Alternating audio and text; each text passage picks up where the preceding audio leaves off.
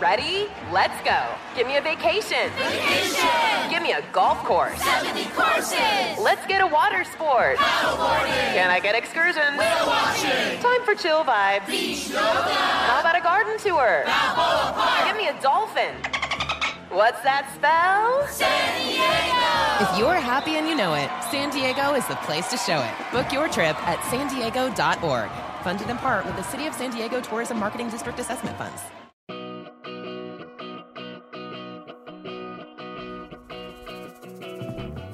Hello, I'm Kelsey Nixon, and this is Kitchen Prescription, the podcast you listen to when you don't know what to make for dinner.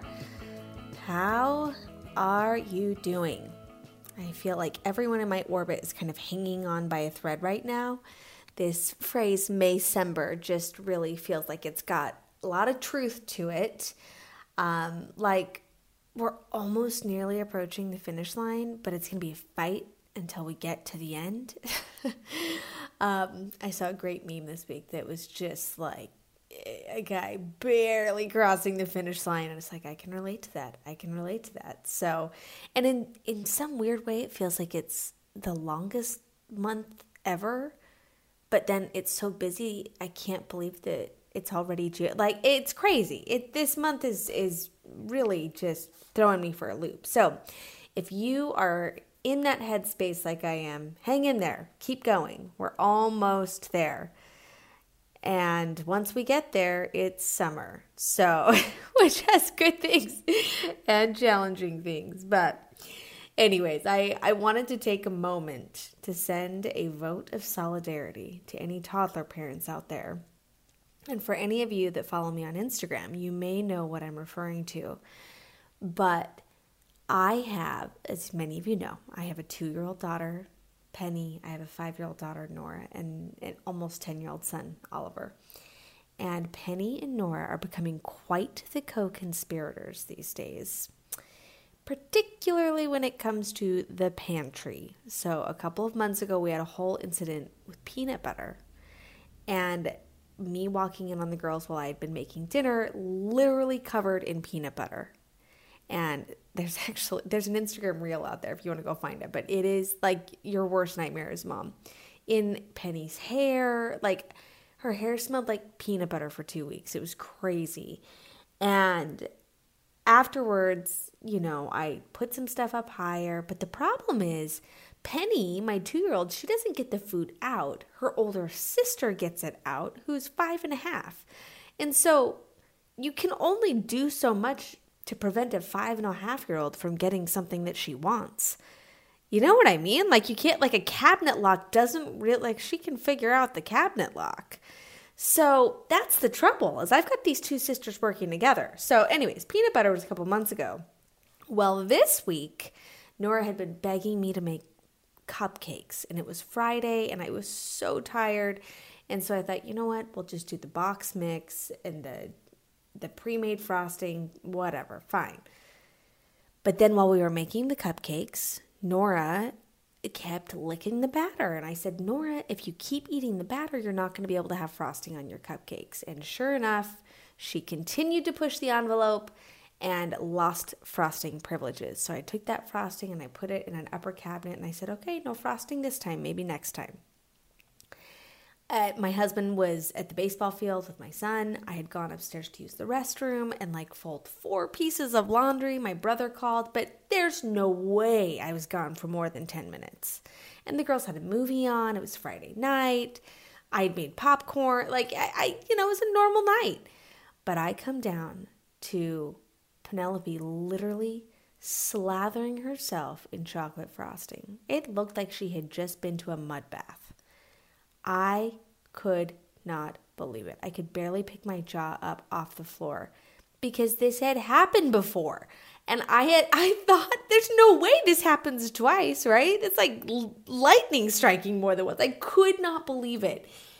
Oh my gosh, it was everywhere. It was on my rug. It was under her fingernails. It was in her hair, in her di- like it just there was so much chocolate frosting.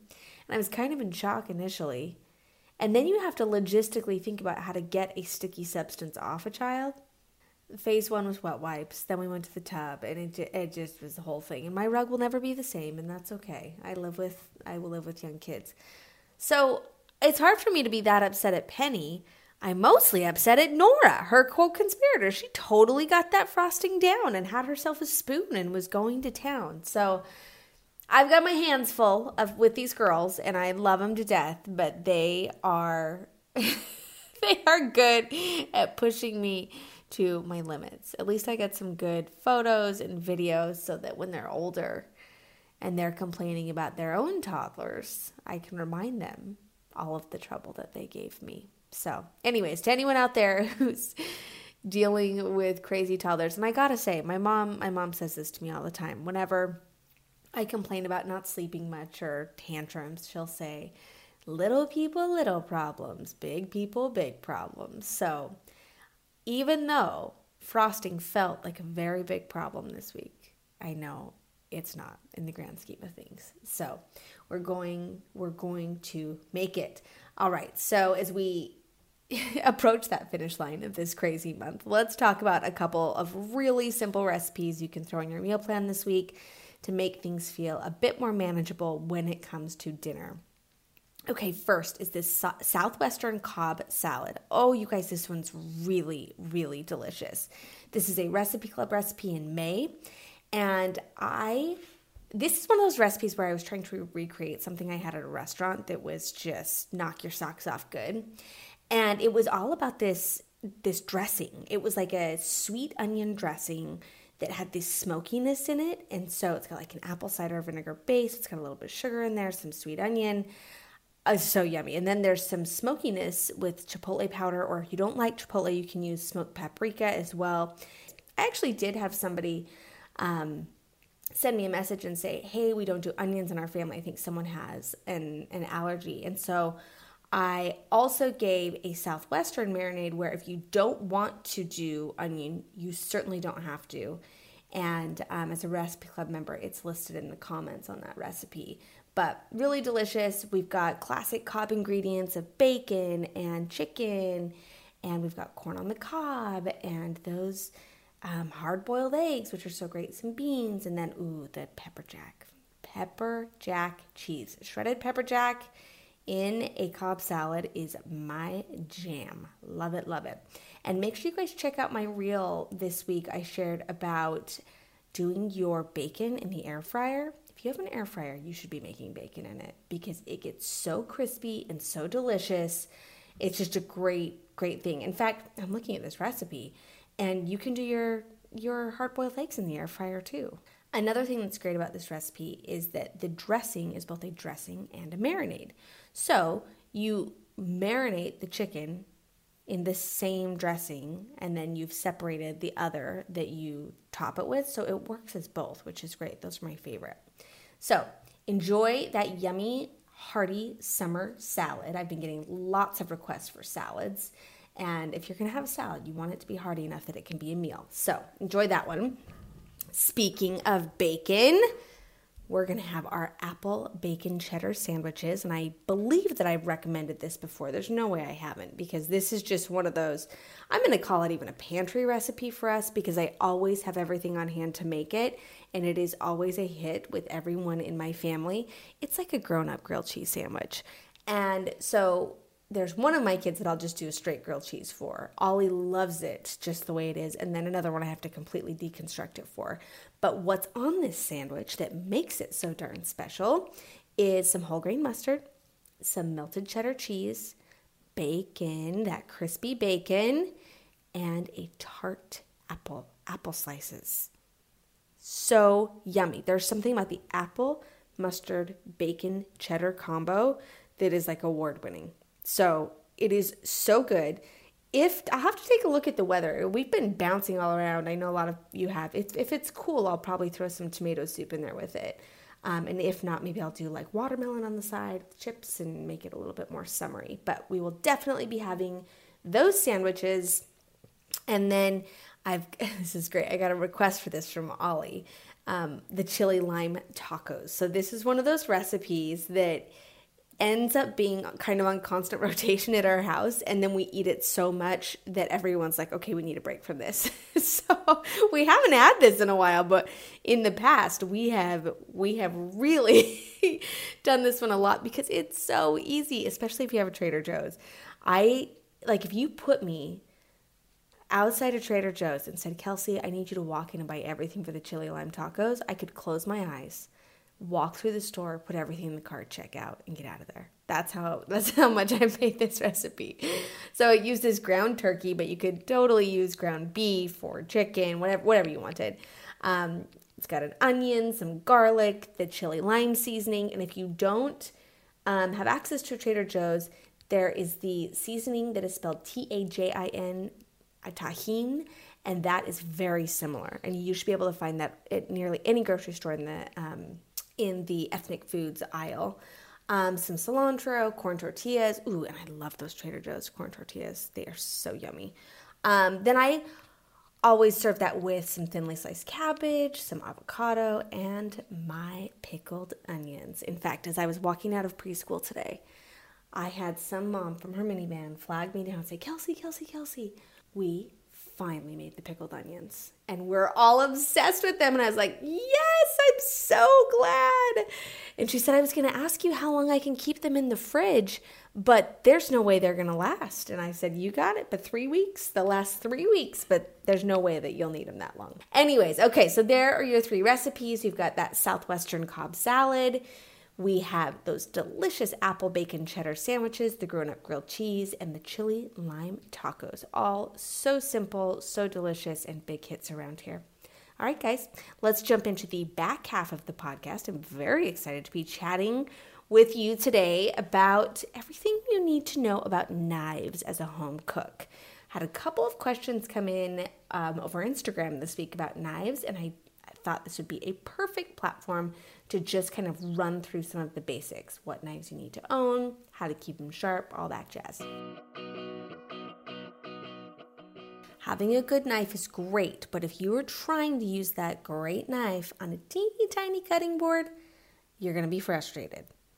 My guess is most people are cutting on a cutting board that is too small.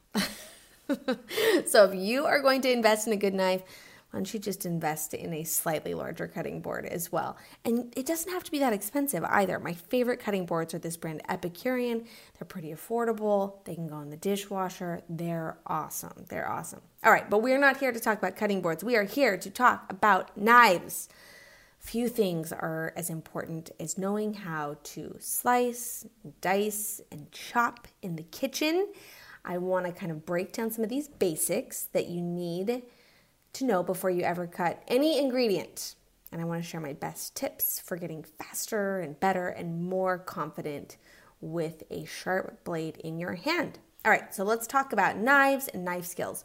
Why are knives so essential? Because uh, my guess is if you ask most professional cooks, the most important tool for you to invest in your kitchen, most people are going to say a good knife. It really is a building block for becoming a great cook. And it's one of the first things you do anytime you make a recipe, right? It also has the ability to kind of slow down or speed up your cooking process. And so it's really worth the investment in that sense. And, um, you know, but in order for it to speed things up, you got to have confidence when you're yielding that knife. And being able to kind of use a knife efficiently and cut ingredients that are somewhat uniform in size and shape, it really is the mark of a great home cook one of the best things you can do to kind of refine this practice is just that practice. It's kind of an annoying piece of advice. I know, I know, practice makes perfect. But the more you use a knife, the more comfortable it will become. So I know it's very tempting to buy a couple of those gadgets on Amazon where you put half the onion, you chop the thing down, and just learn how to. You can do it. I know you can. I know you can. You're going to have to cut other things regardless. So just figure out how to cut an onion. Anyways, that's my opinion, but to each their own. Okay, so before you cut anything, we got to talk about the knife. The knife, the knife. Okay, so what knives do you actually need? Well, you need a chef's knife. And what I mean by that is just a multi purpose knife that is going to be a workhorse in the kitchen for you. It's going to do the bulk of your slicing, dicing, and chopping. And if I'm being honest, you really don't need much more than one really essential knife. And I want to talk about how I suggest finding out what that knife is for you. I would love to be able to tell you everyone should get this knife. But the honest truth is is that you should get the knife that feels best in your hand. There are plenty of great brands out there. And if I'm being honest, what's probably even more important than the brand of knife you get is if it's sharp. Shun Japanese knife, S H U N, great brand, great company. And you're holding a $400 knife that's dull, that is not going to matter that that is a $400 knife. You are better off with a $20 knife from Walmart in your hand that is sharp. So that's how important it is to keep your knives sharp. It really is. A dull knife is dangerous, and a sharp knife is much safer. And if you've ever cut yourself, you'll know that being cut by a dull knife hurts a lot worse than being cut with a sharp knife. But we're not going to worry about that because no one's getting cut here. So, my advice to you, and for years, couple probably two years, I taught knife skills classes at Sur La Table we would go through this whole sing, song and dance. But one of the reasons that knife skills were so great at a place like Sur La Table or Williams Sonoma is that the students could come in and they could actually hold in their hands and slice and dice, you know, five, six, seven different varieties of knives and be like, oh, that Global knife feels great in my hand. Global is a great brand, particularly popular amongst women because they are really light. Um, I like Global knives; they're they're great. Wusthof, Henckels, Shun, um, Kyocera is a ceramic knife. It's total. There's so many different types. So if you're able to do that, like if you were like, I want a big girl knife or a big boy knife, I'm ready to invest beyond the Cutco knife that I inherited from my mom, that is so dull, and I'm gonna go and get myself a good knife. I do not think you really need to spend more than between $100 and 200 dollars. And i didn't really think you need to spend that much. Ah you probably do. It's close. What's most important is that it's sharp.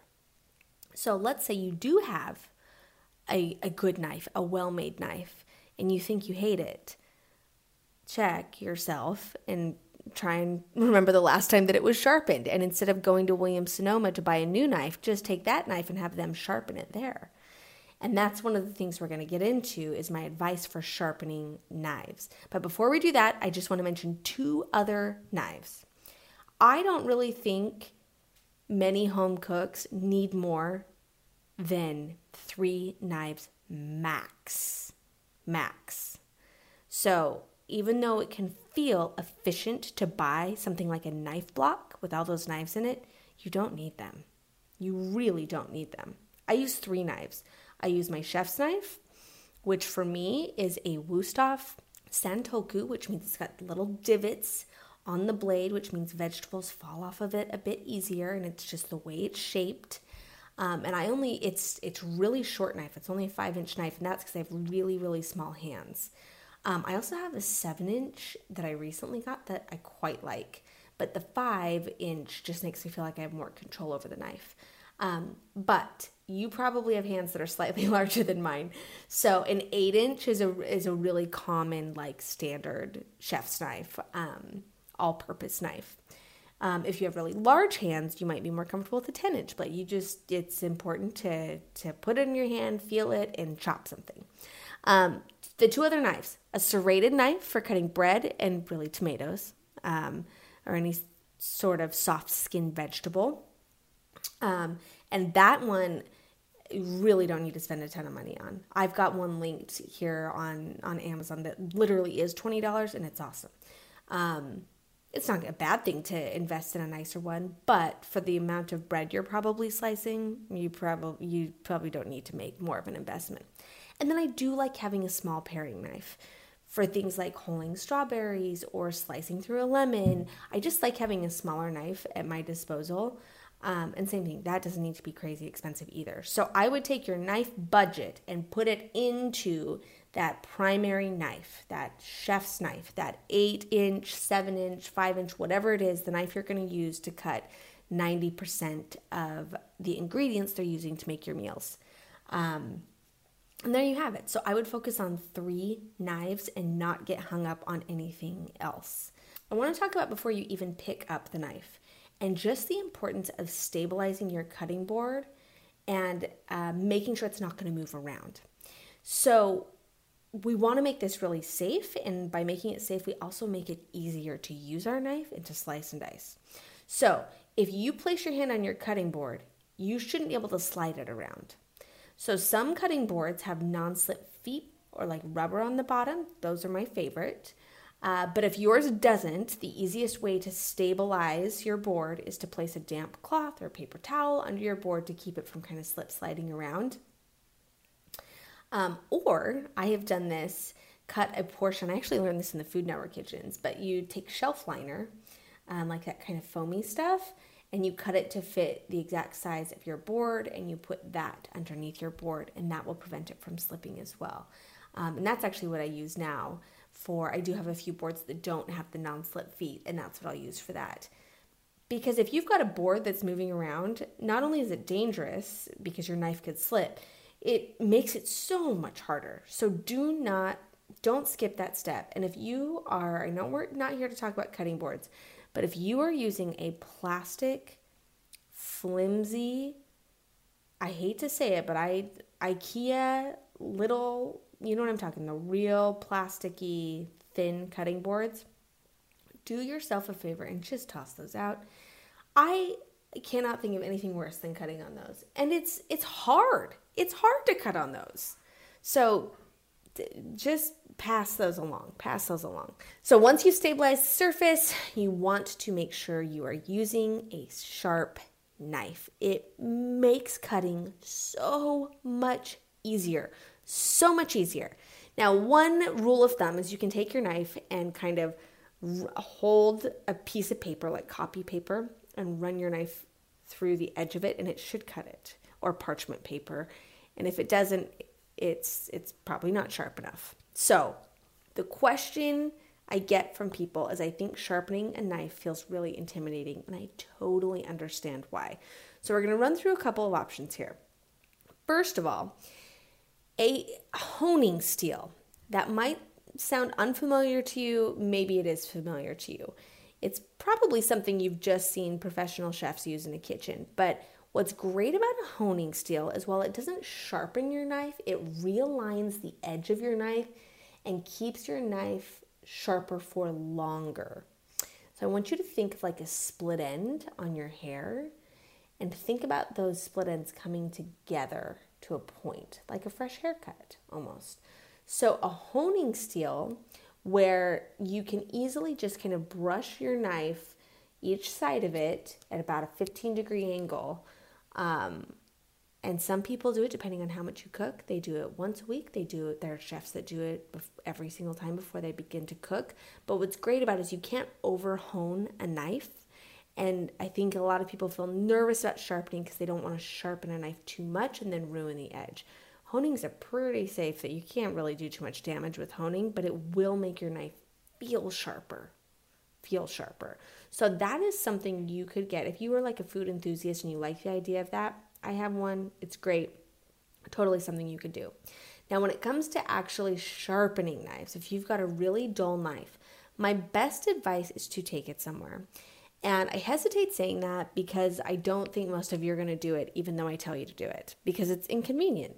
But cooking stores like Sur La Table, Williams Sonoma, even your local hardware store, and then depending on where you live, there are dedicated knife sharpeners all over the country. That is going to give you your best results and then a professional's doing it and and you can feel confident. It's usually about a dollar per inch. So for my five inch knife it'd probably be five dollars to sharpen that baby. So it can get real fancy with something called the whetstone. I don't want you to worry about that. I don't think most home cooks are doing that. And i'm in the process of testing an at-home sharpener which I've been a little weary of because the last thing I want to do is tell you to go buy a nice knife and then have you um, feel like you have ruined the edge of that knife. I use Wusthof knives, those are my favorite. They feel the best in my hands. And so I did research on Wusthof sharpeners. There are certain brands of sharpeners, at home sharpeners, that are made for certain types of knives. There are Western knives, there are Japanese knives, and you want to make sure that if you're going to invest in a sharpener, be aware of the type of knife that you are sharpening. That's a piece of advice I want to give you. So, in summary, a honing steel, great idea. Great. I think you would notice like that's a great first step for at home sharpening, even though it's not technically sharpening. You're just refining the edge of the existing knife. You're not taking off any metal. Um, and there are plenty of YouTube videos. In fact, I'll throw a reel up this week of how to hone a knife, but it's really simple. You can't screw it up. Um, and it's just a great skill to have. So that is step one. If you've got really dull knives, take them into a store. You're to get the best results that way. All right, from there, you want to make sure that you hold your knife like a pro. I've got some great videos on my site where you can watch that. Um, I just broke down how to slice, dice, and chop an onion for you on Instagram. Um, but really, ultimately, the goal in mastering basic knife skills and having a good knife is that you want to cut ingredients that are somewhat uniform in size. This is going to ensure that everything cooks evenly and is done at the same time, and it will help avoid having overcooked or undercooked ingredients in a dish. I promise you, as you begin practicing cutting and using that knife, you'll start slow, focus on a little technique. Speed comes with time and practice, and it gets more and more comfortable and I happen to find the process very therapeutic. Like, you give me a bunch of vegetables to chop while I'm listening to a podcast, love it. Love it, love it. Remember, you got to let that knife do the work for you, especially if it's sharp and ready to roll. You should never feel like you're forcing anything. Um, you know, get yourself set up for success and then practice, practice, practice. New episodes of our podcast drop every Thursday. In the meantime, please follow me over on Instagram we have a great time there. And you know, I would love to have you in Recipe Club uh, for five new recipes every month voted on by our club members. And if your kitchen is in disarray and it needs some organizing help, I would love to see you in Family Meal Makeover. That's my course that walks you through organizing and outfitting your kitchen, and it's just great. All right. Thanks again for everyone who's left a review. It means so much to me. It's how people find the podcast.